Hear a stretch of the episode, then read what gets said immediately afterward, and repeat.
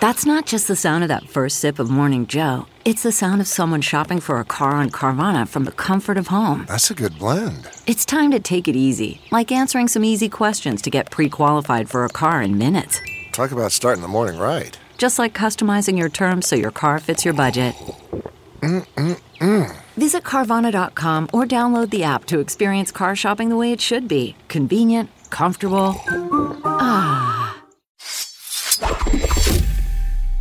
You are now listening to Postmortem with Mick Garris, where the most influential voices in horror cinema will spill their guts, literally, to the renowned horror director, writer, and producer.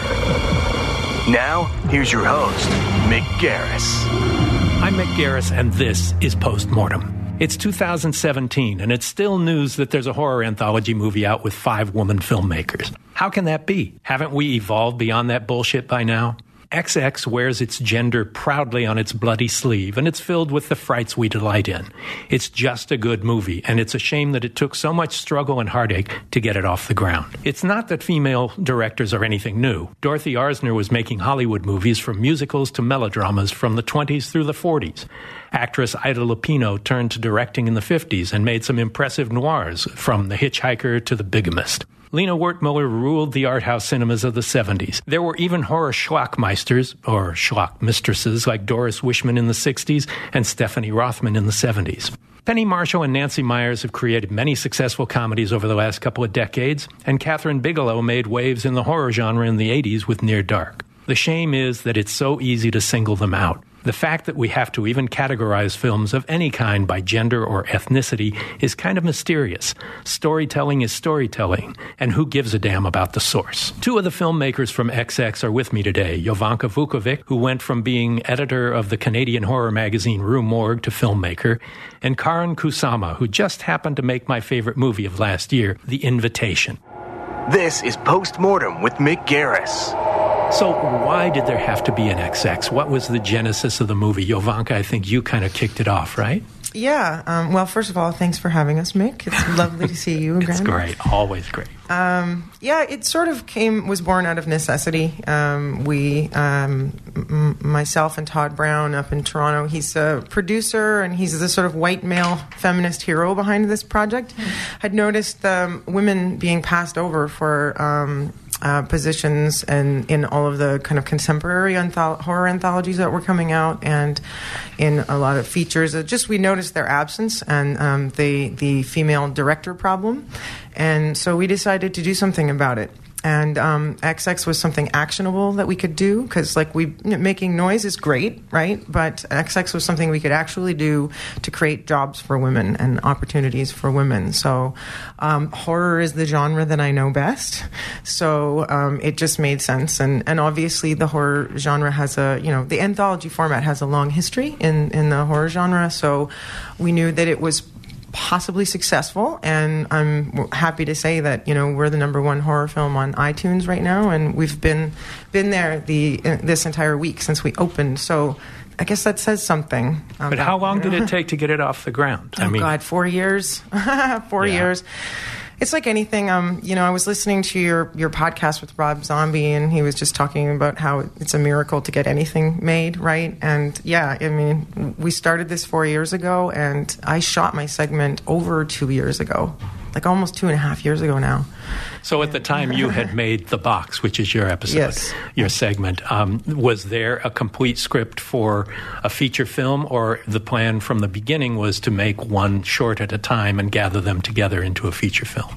Yeah, the plan was always to make you know twenty minute shorts, and, um, and so the other scripts did not exist at the time. The box did. N- no, and we didn't even know what what the other directors were doing. We didn't talk to each other. I mean, I because I'm uh, I associate produce the project as a whole. I, I, kind of had an idea, but I didn't read anyone's scripts, and uh, it was um, kind of a surprise when they all came together in the end. And uh, well, it's interesting know. too uh, to me because beyond the political or sort of socioeconomic implications of this kind of show, I think what's really interesting, I mean, this kind of anthology series, what's really interesting is the experiment of it, which is what would happen if you just had a female perspective multiple female perspectives represented in the in in one anthology film, and it's sort of like the experiment proves its own thesis, which is every film is so different from the last. Every film has a completely different voice, and and which I think is a healthy thing for an anthology. I don't think. I mean, it's wonderful if you love every single one, but it's really nice when you can see very distinct voices from the other. And so I just feel like that's also what's so interesting about the series is it allows for very different female voices to be represented. Well, it's what we wanted to do on Masters of Horror. We Mm-hmm. encouraged everybody to do it completely different every time. And I know Jovanka gives me shit because we didn't have any uh, female directors, not for the want of trying. Mm-hmm. You wouldn't believe how many female directors turned us down because horror was not what they wanted to do again. I So- believe you because it wasn't easy putting this together. It was not easy. Um, we faced a lot of director lineup changes, and then you know the pool of people that we were you know drawing from was so so much smaller, and we could have easily you know given up years ago and said, well, let's just hire a couple of guys because they're available and willing, and put it out there because you know Magnolia, I'm sure would like to release this movie eventually, right? Um, Eventually. right and so we but we remained you know um, committed to the concept and um, you know if eventually across the finish line but yeah it, it, it wasn't easy right keep finding all those women Well, Karyn, you made my favorite movie of last year with The Oh, thanks. Invitation. That's and an you're honor to hear. well, it, it's a great film. And what's great about it, and what's great about your short in XX, is that it's a very grown-up movie. Hmm. You know, it's it's horror. It's not supernatural horror. Well. Your short for XX i- is Mm-hmm. Has some elements, Yeah, some Rosemary's Baby elements, I think, and and it feels like there's kind of a tribute to that. But the adulthood of your films, starting with Girlfight, n- and then you know going to Jennifer's Body and things like that in your background. Um, what do you think you bring to that? Do you think you're you're the mother of a son? Do I you am. think parenthood and and your gender made a big difference in what was frightening to you? Uh, that that is a question I just endlessly grapple with. I, I do feel like I am a specific kind of woman who grew up taking care of my brother and sister. Uh, both my parents worked very busy full time jobs. So I felt a sense of tremendous responsibility from a really young age. And there is a blessing to that and a kind of horror to the burden you feel as a child that you have to take care of stuff. And I think I grew up very aware of what's getting taken care of and what's not getting taken care of. And as I grew to be, I think, a more politically conscious person, that question remains ever present for me basically from the minute I wake up to the to the to the minute my head hits the pillow and I feel like the female perspective but also just the conscious human perspective in horror is an essential component to part of I think what's giving it a sort of critical resurgence right now. There's a seriousness to what we're grappling with that I think is really um, it's just so relevant right now. And how, tell me about how you became involved in XX. How far along were things? I think. Well, I know Jovanka and Todd. Jovanka, jump in here because I, I know you guys had already lined up Antonia, yeah and may.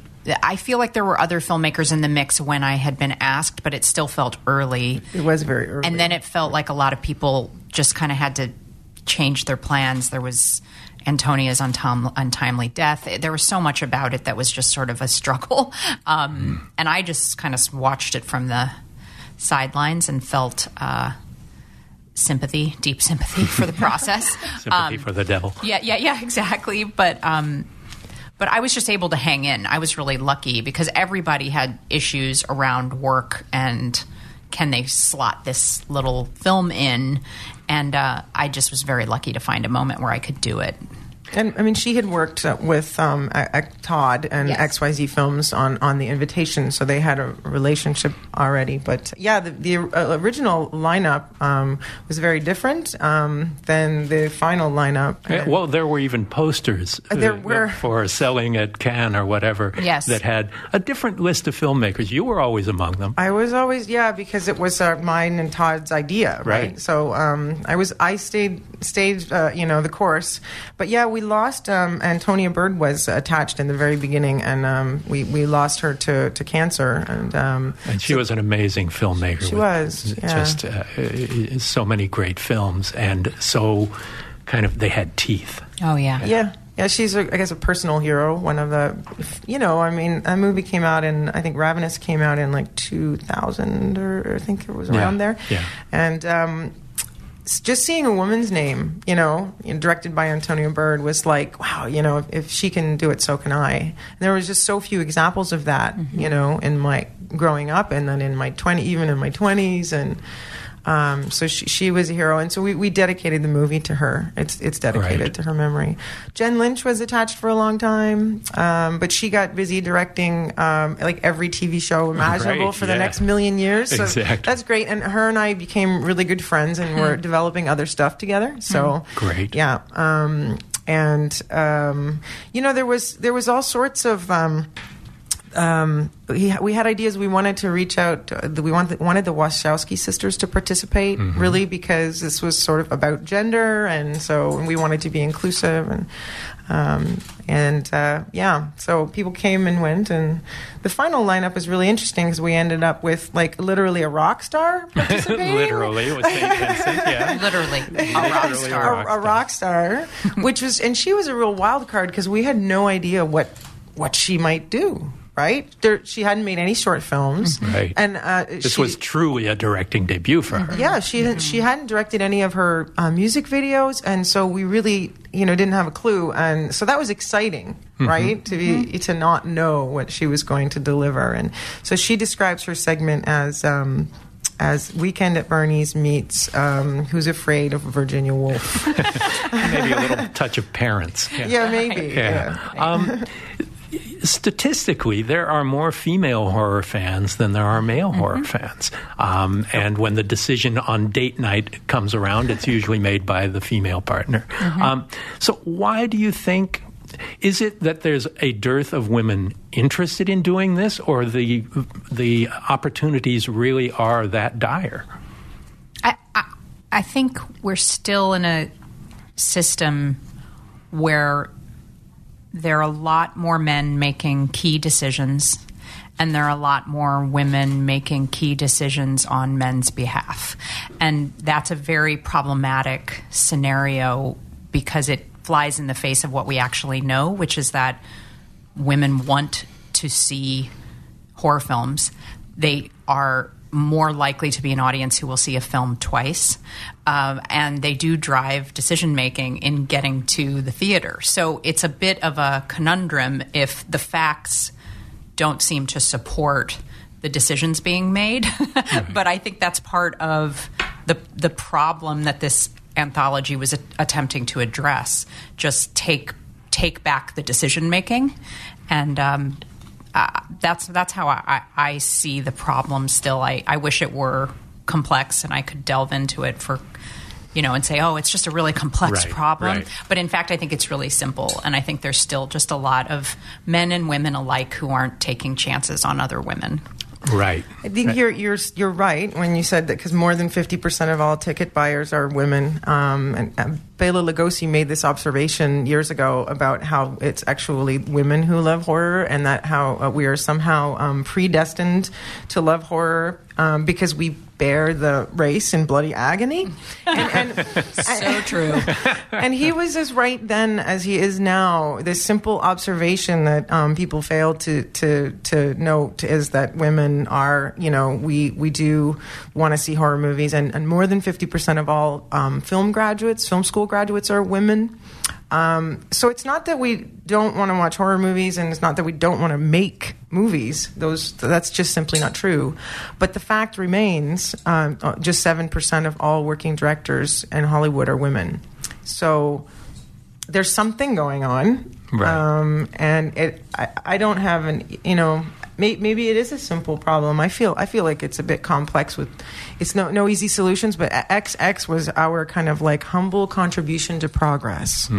and when it was being planned, was it in it? Both of you uh, have told mommy horror stories in in the movie, and was that intentional? Were they supposed to be gender oriented? You know, quote women's Yes. centric stories. Well, no, we, we had three man, three rules. They just had to be uh, written by a woman, directed by a woman, and star a woman in the lead role.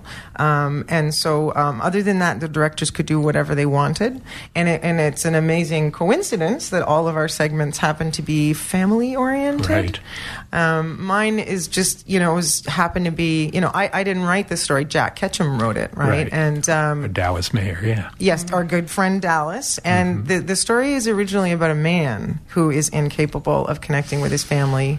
And he's, you know, the one off working. And um, so, in order to fit the mandate of this anthology, I had to switch the gender of the protagonist. I had no choice. A mandate that you created. Yes, yes. And I had no choice. But then when that happened, all these amazing storytelling possibilities emerged for me.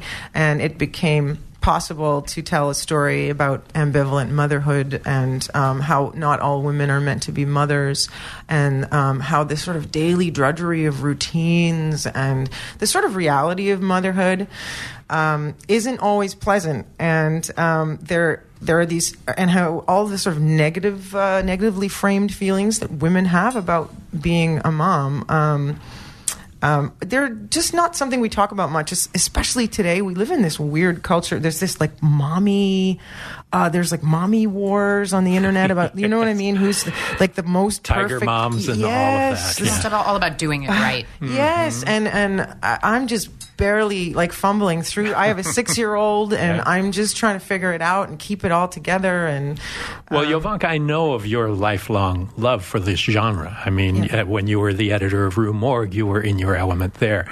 Was this something that uh, attracted you from an early age as well, Karyn? I I would say that for a long time I I sort of I, I sort of put it in a different corner of my brain. I I kind of grew up. I think consuming a lot and watching and absorbing a lot of different kinds of filmmaking, but horror is the stuff that you know it invades your dreams, and so for me, you know, the first time I ever saw The Exorcist, the first time I ever saw Texas Chainsaw Massacre, the first time I saw, you know, movies like Daughters of Darkness, movies that just sort of have, or Suspiria or Deep Red, uh, you know, like it, it they have. They go beyond the sense of reality They- and internally. Yeah, and they speak to our dream life. I would even put David Lynch in that category in terms of movies that just sort of get under your skin and then never leave. And that struck me as a miraculous achievement within any genre. And so I just continued to pay attention to it and continue to watch those films. It, it, it I, I was never somebody though who saw. I, I never I never saw myself as a, a horror um, freak. Right. But now I person, But now I kind of realize uh, that it speaks to me more clearly in a lot of ways than a lot of other genres. That um, horror gives you the opportunity, I think, to get to the heart of the matter. I think it, it, it's sort of an unleashing. You know, Yes. this genre, it is based on dreams and nightmares and fears that are universal or they're not. Yes. But if you feel them, somebody else is going to feel them. 'Cause I, for me, good horror has to be good drama first. I agree. And it's much harder because you have to get the drama right. And then on top of that, you have the mechanical aspects of building tension, suspense, fear with the language of cinema. And it's still got to work as a drama first. So. Well, and also horror offers the audience, I just am now realizing this, offers the audience the possibility of a very unhappy ending and still can be an extremely satisfying movie. I think we have very binary relationships to story and can easily walk out of other movies that call themselves other genres and say, oh, that was kind of a bummer. But you can't say that of Texas Chainsaw Massacre. You can't you can't say that of you know, the sort of uncertain calm in The Exorcist because you've just had the curtain pulled back. You know now there's no such thing as a happy ending. There's hmm. always going to be a complicated path to happy. And so I think audiences need that need that ambivalence with with sort of the happy ending and horror provides that. Right, and you never know how it's going to end. No, you never do. Yeah. Now, Hopefully. There seems to be an actual renaissance right now, and it's a blooming time for female filmmakers, especially in the genre, with the French film Raw, Mm-hmm. with A Woman Walks Home Alone at Night, with Babadook, which is one of my favorites uh, uh, in recent years. And this seems to be a great time. Do you think it's it's because of it, it, it feels like an ability to unleash something that's pent up? Is is is it just the right time now that it's happening? Uh, you know are you adding the lubricant here with with xx yeah. You know, um, I think you know women. uh, Like I said before, women have always been interested in horror. Um, if we go, um, you know, all the way back to Ann Radcliffe and you know the the beginning, the precursors of of modern horror fiction. Um, these were women writing, and Mary Shelley, you know, uh, wrote Frankenstein, which is like argu- arguably one of the earliest science fiction stories. And so it's just you know, it's not true that we're not interested in these types of stories. Why it's happening now? Um, there's a you know, I guess on the indie level, there's a there are more women coming forward and making uh, movies, and I think it's just horror movies. I think it's because people are giving them a chance, right? And people are giving starting to give in, give women a chance. It's it's it's when you make that next step to like that second feature and bigger budgets. That's where it, that's where women are virtually absent, right? right well What do you think, Karyn? Well, that's an interesting question because I don't know why it's happening right now that it feels like there's more women in the past three, four, five years emerging in horror, particularly. Though that being said, I feel we are, are and I, I, I wonder if I could be criticized for thinking every moment is sort of an important watershed moment.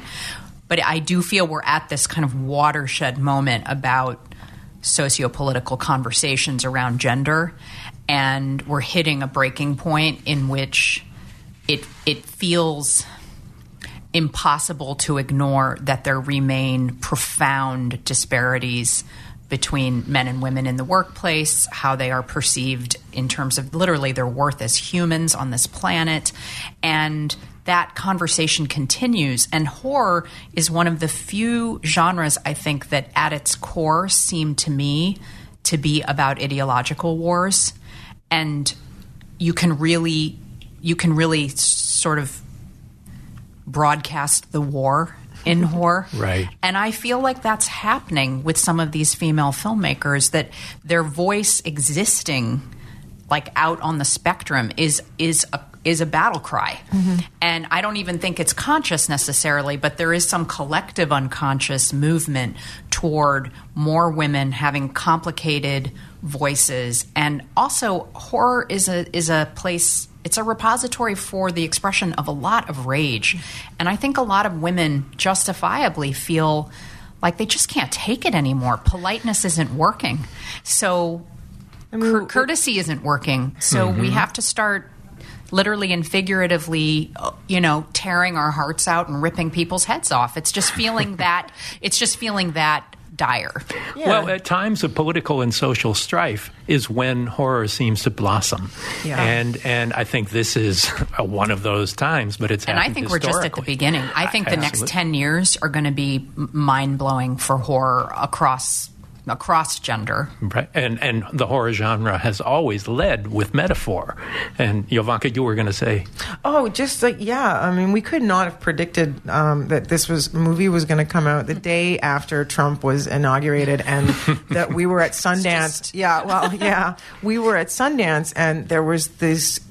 The, everyone was marching in the women's march, and there was this incredible movement across the nation, the world, right? Um, and it was women. Um, marching and fighting for their rights and because the current political climate is is such that women are living in very real fear of losing their rights and freedoms particularly here in the United States not so much back home in Canada. Yeah. um, but but um, so women are are are afraid have a lot to be afraid of. And Karyn Karyn has said this before in other interviews that women women have a lot to be afraid of. So right. And as you've pointed out if you just take a very cursory glance at the at the history of the horror genre I mean every decade you can see what we were collectively afraid of right i mean you can just sort of get a you know it just paints a picture the 50s paints a picture of what we were afraid of during that time and you know every decade has this you know um, is very different right and so it will be very interesting to look back in 10 years from now at the at the it's to see what kind of horror emerges out of the Trump administration and I think Mm-hmm. We're going to get some great horror movies. Out of this, well yeah because sure. one of the best ways to fight back is to make things Yeah. Um, and and comedy and horror have these extra added tools of metaphor that you can use to So beat the shit out of your opponent. You know, um, women in Hollywood have have a long history. You know, Dorothy Arzner in the twenties through the forties was doing melodramas. She was doing musicals. She was doing all, all kinds of really interesting stuff. Ida Lupino made film noirs in the fifties. Alice Guy made over a thousand. She made over a thousand movies during her career, and um, she is virtually absent from all film history books. And and in the early in, in the golden age of Hollywood, probably half of the screenwriters were female. Yeah. and it was quite profound. Why do you think that went away, and why do you think maybe its its resurgence is happening, Karyn? I I don't know if it's ever completely gone away. I mean, I think um, I think there's still there are there are voices that have been certainly in in my 17 years doing this that are have I've seen have very lively careers as women. Um, but what I do see as more and more of a, a, real problem is women, I think, are asked to live in an economic ghetto. And there's it's very hard to have a powerful voice from that place. It, it, it, you, you, you can, you can craft your message all you want, but I do believe that this is a system in which commanding very high prices for your work is part of how you gain respect. And that does not happen as frequently for women. It simply doesn't. And so there are, I know some really um, wonderful writers and directors who who do command some pretty top dollars. but I, I, I would You're say married to one? I, yeah, but I would say for the most part, I know more men who do that Right. and I I uh, I think it's um I, I think that's we we have to start talking with our money, and uh, that's not just in what we spend on, but who we who we support as filmmakers and writers, whose stories we support, and we have to sort of start treating those stories as not um, useful, kind of e- e- easy um, easy bets. But actually, I think people need to say, you know what? I want to take a flyer. I want. I want to like. I want to take a risk on this person, and I think that's what we need to see more of. More men and women saying, "Let's take a risk on her." Yeah, women aren't allowed to fail in the same way that men are. And, and Well, you're part of the representing a gender. Like uh, Yes. there are African American filmmakers who feel the burden Yes. of, of carrying the society of uh, Black America on their shoulders, Yes. and their movie has to be great, Which is or they're ruining unfair, everything. right? Completely it's totally unfair. Can you imagine if every every movie you tried to make make you had that incredible baggage of like, so how are you, Mick Garris, going to single handedly destroy the um, you know institutionalized sexism or you know like Exactly, What yeah. are you? What are you? How are you going to solve this problem with this one movie? Yeah. I mean, and and the thing is, it comes from women too. There's like an internalized sexism as well, you know. And when we set out with XX, there were some of the messages I got from women were like, "Don't this up." yeah. No, seriously, because you're representing all of us, If yeah. you this up, none of us will ever work again. I mean, and, that's and I think wow. that there is a lot of internalized fear around failure for women, and I'm it's funny. I remember making my first feature and people asking me, What do you want to do next? And I said, Well, I'd really like to know that I'm allowed to fail.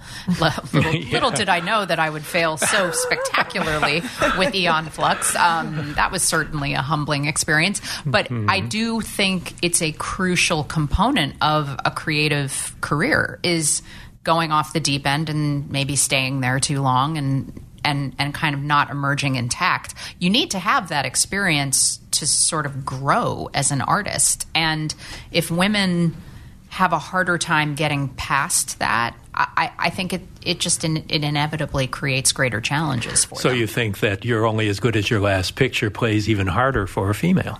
Oh, absolutely. Yeah. Yeah, I mean, when you go to director jail, they stay. Women stay there much longer. Mm-hmm. Yeah, Yeah. than men because it's like proof. I mean, we're we're talking about an industry where people actually say stuff like, "Well, we hired a woman once and it didn't work out, so we're Oh not going to do that again." No, I'm not joking. I'm not making this up. Was- and so, um, I mean, it's getting better. I'm I'm noticing um, just. Um, Maybe the statistics aren't getting better because the diversity report was just released and women directors Right, have taken a two percent backslide from last year, despite the efforts of the ACLU investigating Hollywood Yeah, yeah. Hollywood hiring practices, despite all the noise that everyone's been making, it's actually getting worse. But I think on a person to person level, it feels like it's getting better. Um, I'm Mm. just noticing in my meetings with people, and um, people are um, a lot more open. Places like Netflix are very open um, to um, content from women. They're hungry for it. Right. Um, companies like Game Changer Films are are making a huge difference because they they finance movies only by women. They're you know they're uh, they finance the invitation. Did they not? They did. Yeah. They did. Nice. Right, so it's it's people like actually doing stuff like that, hiring women, creating these kinds of companies and initiatives eh, that are going to really make the difference. Other women hiring each other, Right. it's huge. Definitely makes a difference. well, Y- Jovanka, you're a new filmmaker. Yeah. You've made these short films. The first one uh, that I was aware of was The Painted Bird. The Captured Bird. Uh, the Yeah, Captured yes, Bird, yes, sorry. okay. The Captured Bird. And now with this, um, do you have heroes or heroines, uh, uh, filmmakers that have inspired you with their work and, and that makes you, you know, excited to work? Yeah, I mean, all of them, every single one of them. Um, you know, when I discovered Alice Guy, I was like, "Holy crap!" There's this woman who's just like, you know, was a studio mogul, and and and she she she was actually the first person to experiment with sync sound, and um, she's, you know, I think I might actually, she might be my next tattoo, because she's like, she's an absolute hero to me, and um, everybody, Kathryn Bigelow, um, Amy Holden Jones, um, uh, Ida Lupino. Claire Denis, um, ev- everyone, um, even um, Doris Wishman made Yeah. like dozens of exploitation films before Herschell Gordon Lewis ever picked up a camera. So yeah, every single one of them is my one of my heroes. Karyn, Nude on the Moon. Karyn, too, Yeah. one of my heroes. Yes. Well, Karyn, as do you feel that you were more of a latecomer into the horror genre? Then I know it's been a lifelong thing for you, Jovanka, and Well, it's really interesting because my second film after Girlfight was actually m- going to be a horror film, and I co-wrote it with a friend who is also a filmmaker who now lives in Pennsylvania, and he was a horror freak, truly, a truly encyclopedia of knowledge, and we actually. Before I was making Girlfight, this is pre 2000, we were trying to pitch a horror retrospective, like a comprehensive film programming kind of repertory programming uh-huh. to a couple of the places in New York at the time. We were trying to organize something like that, and we were spending endless hours trying to make those playlists essentially of perfect double features. So I felt, I've always felt aligned to the genre but I think because I made Girlfight my first film, there was a an assumption that a sort of realistic drama was more my thing, um, and so it, it sort and and even Aeon Flux ultimately, I think, I mean, I was drawn to it as a genre movie. I mean. Um, it struck me as a really powerful sci-fi love story, and of course became something else in the process of making it. But I, I, I think I see possibility in genre more readily, Mm-hmm.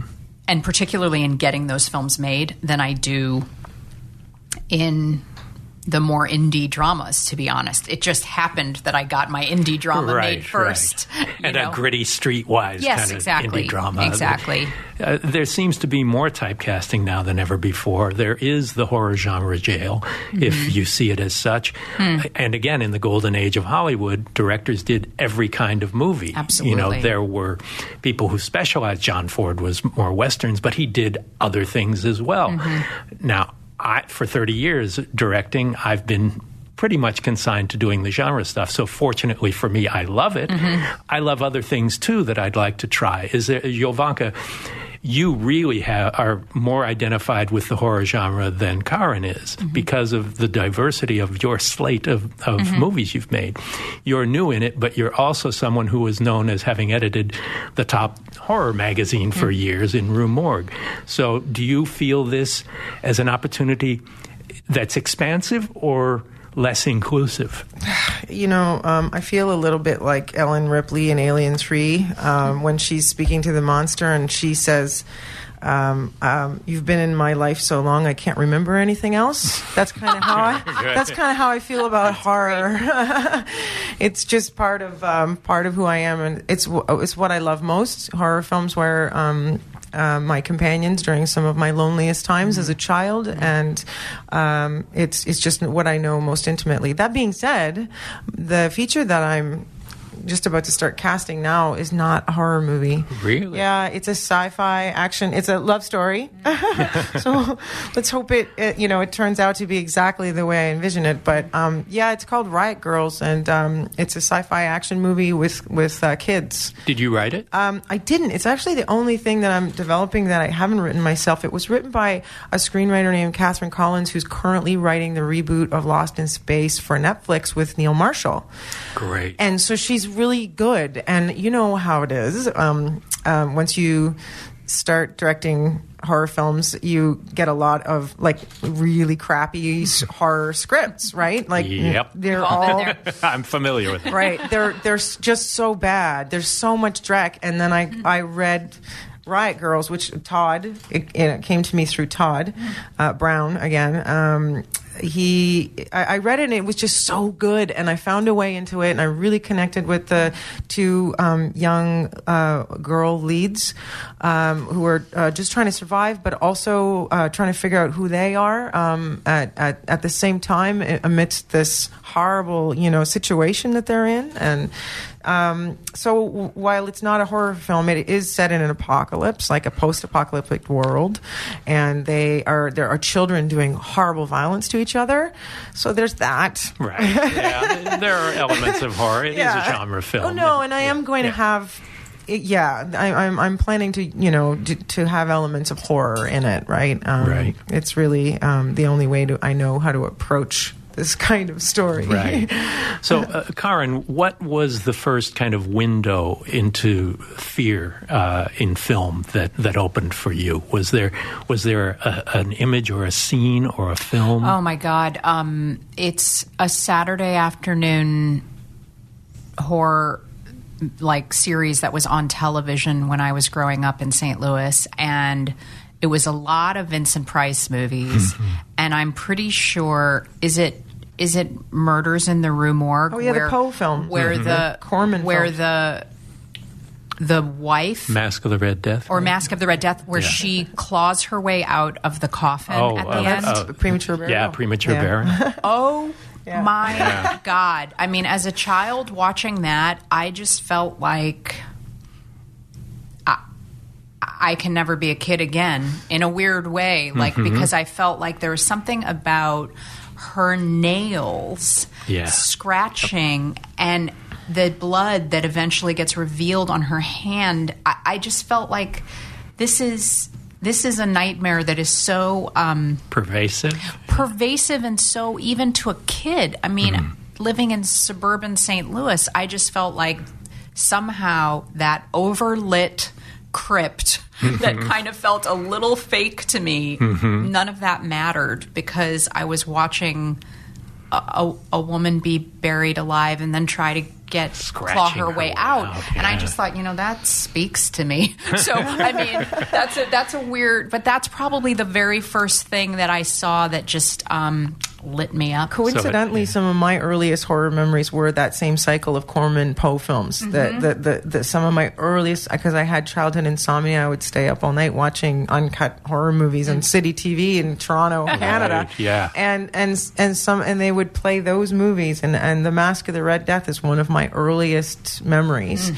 and so. We also we didn't have a tradition of horror hosts. Um, you know how in the U.S. you- every city had one. We just had one show called The Hilarious House of Frightenstein. Oh yeah. And, and Billy Van, he it was Yep. a variety show. He played all the characters, and, and Vincent Price was the host. Wow. So I was watching him at night in the Corman movies, and then watching him in the morning on this kids show. And it's Mm. It was like you were being given the secret. Like, actually, that kid show guy is like out to get you. Uh, what about your childhood, Karyn? Was it uh, a, a Leave It to Beaver household? You know, most of the people I know who create genre did not come, they weren't the most popular kids in school. Oh my god, I was so not the most popular kid in school. I mean, I I, I was telling my friend this the other day, and she was laughing so hard because she couldn't believe I had never mentioned it to her. I had this childhood seizure disorder that came on when I was about 12, and I, in seventh grade, had this somewhat unexplained seizure disorder that hmm. meant I was heavily drugged at school.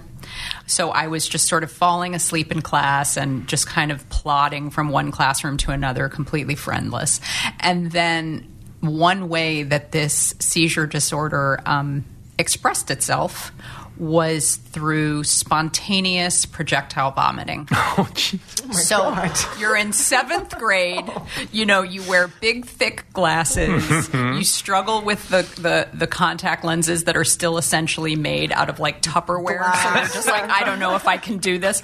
And, you know, I had crazy, I wore like metallic striped socks with, you know, crazy jawed purse. Like I just looked like a crazy person in retrospect. And I projectile vomited sometimes at school unbidden. I mean, it was a lonely time. It was actually a really a really kind of lonely time to endure. And Wow. um Welcome to the world Yeah. of horror. yeah, yeah. And so, but I also felt a core strength, and I do credit education and my parents who encouraged me to get a good education, essentially figure out how you're going to get the F out. Um, because that was what saved me is knowing sooner or later I was going to go to college and like learn about other cultures. So, but but I would say it was a pretty. Um, it, it was a in many respects filled with bittersweet and wonderful moments, but also a pretty fraught. I would have growing been your up. friend. I, and, and, and, I, and I found friends, but I And felt we're like all your friends. yeah, totally. But it was, you know, it's sort of like I feel like finding those library nerds and finding the outcasts helped me. Um, but there was a period where I didn't really find those people yet. And so I think about that as one of the more um, kind of challenging times of, of life. Well, we have a couple of questions that are coming in through social media. So, Jovanka, Joe had a question. Yes, Joe. What what was in the box? What do you think was in the box, Joe? um, well, you know, I read that story years ago when it first came out in um, a collection called Peaceable Kingdom. And as you know, Jack Ketchum is known primarily for doing like splatter fiction.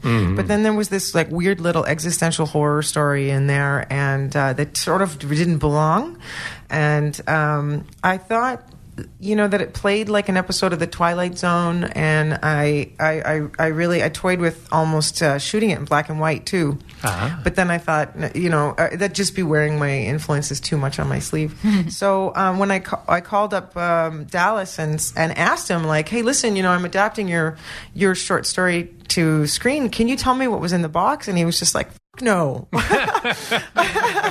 got to figure it out for yourself, and and he's right because um, people's answers are far more interesting um, than if I just gave an answer of my own because they, they bring their own personal experience to it. So I've heard people tell me they think that, it's about eating disorders, obviously. Um, and they think that it's about um, child sexual abuse of children and how mothers sometimes harbor um, uh, abusers in their family. And there's like this sort of dark metaphor for this dark secret. That um, so it, it's it's it's much more interesting for me to not tell you. Sorry, is that a cop out? Well, no, I mean- no. It, it, it actually reminds me of the Ray Bradbury story, which was adapted to Alfred Hitchcock, The Jar. yeah. It's got that equal. Once you know what it is, the magic's over. Right. You know, and I mean, it's a MacGuffin. It's a It MacGuffin, is a MacGuffin. which some people Exactly. think is like a lazy storytelling device, but uh, it's not a cop out. That's not what the story's about. No, exactly. It's not. Yeah. It's not about what was in the box. It, it's sort of about what uh, how everyone reacts to what happens afterwards that matters. Um, it's why why I love that show, The Leftovers, so much because it's not about the fact that everyone died. It's about how everyone deals with the grief. It's afterwards. Right. Yeah, and um, um, I think that's an interesting perspective, right? Absolutely. Yeah. Karyn, Gavin wants to know the same thing I want to know. What's next for you? Oh, nice. Um, I have a couple of projects. Um, I am developing a project at Fox uh, called Breed, which is based on a Chase Novak novel, which is his genre pen name. He's actually Scott Spencer, uh, Right. but and that doesn't seem to be a secret. So I can say that Chase Novak and Scott Spencer are the same, uh, and it's a really cool grown-up family horror film that uh, You found your new niche. yeah, it's true. I'm really. I mean, I definitely know what I like once I once I come across it, and uh, so that's uh, my. Uh, husband Phil and his partner Matt are the writers on it and producers with um, a wonderful writer director named Scott Frank, and uh, so they're writing that now. But in the meantime, Phil and Matt also wrote and produced a movie called Destroyer, which uh, I'll be shooting here in New in in LA. Um, I'm hoping in the fall. Uh, we're just casting that now. So, and then I have a couple of other things that are in development. Okay, you can reach us on Twitter at postmortemmg, one word, of course. And then don't forget you can subscribe on iTunes, rate us, and leave feedback so we can find ways to make the show even better. Well, thank you for being a part of Postmortem, and we'll see you soon. Thank, you, for so much. us. Thanks for listening to Postmortem with Mick Garris. Download new episodes every other Wednesday and subscribe on iTunes.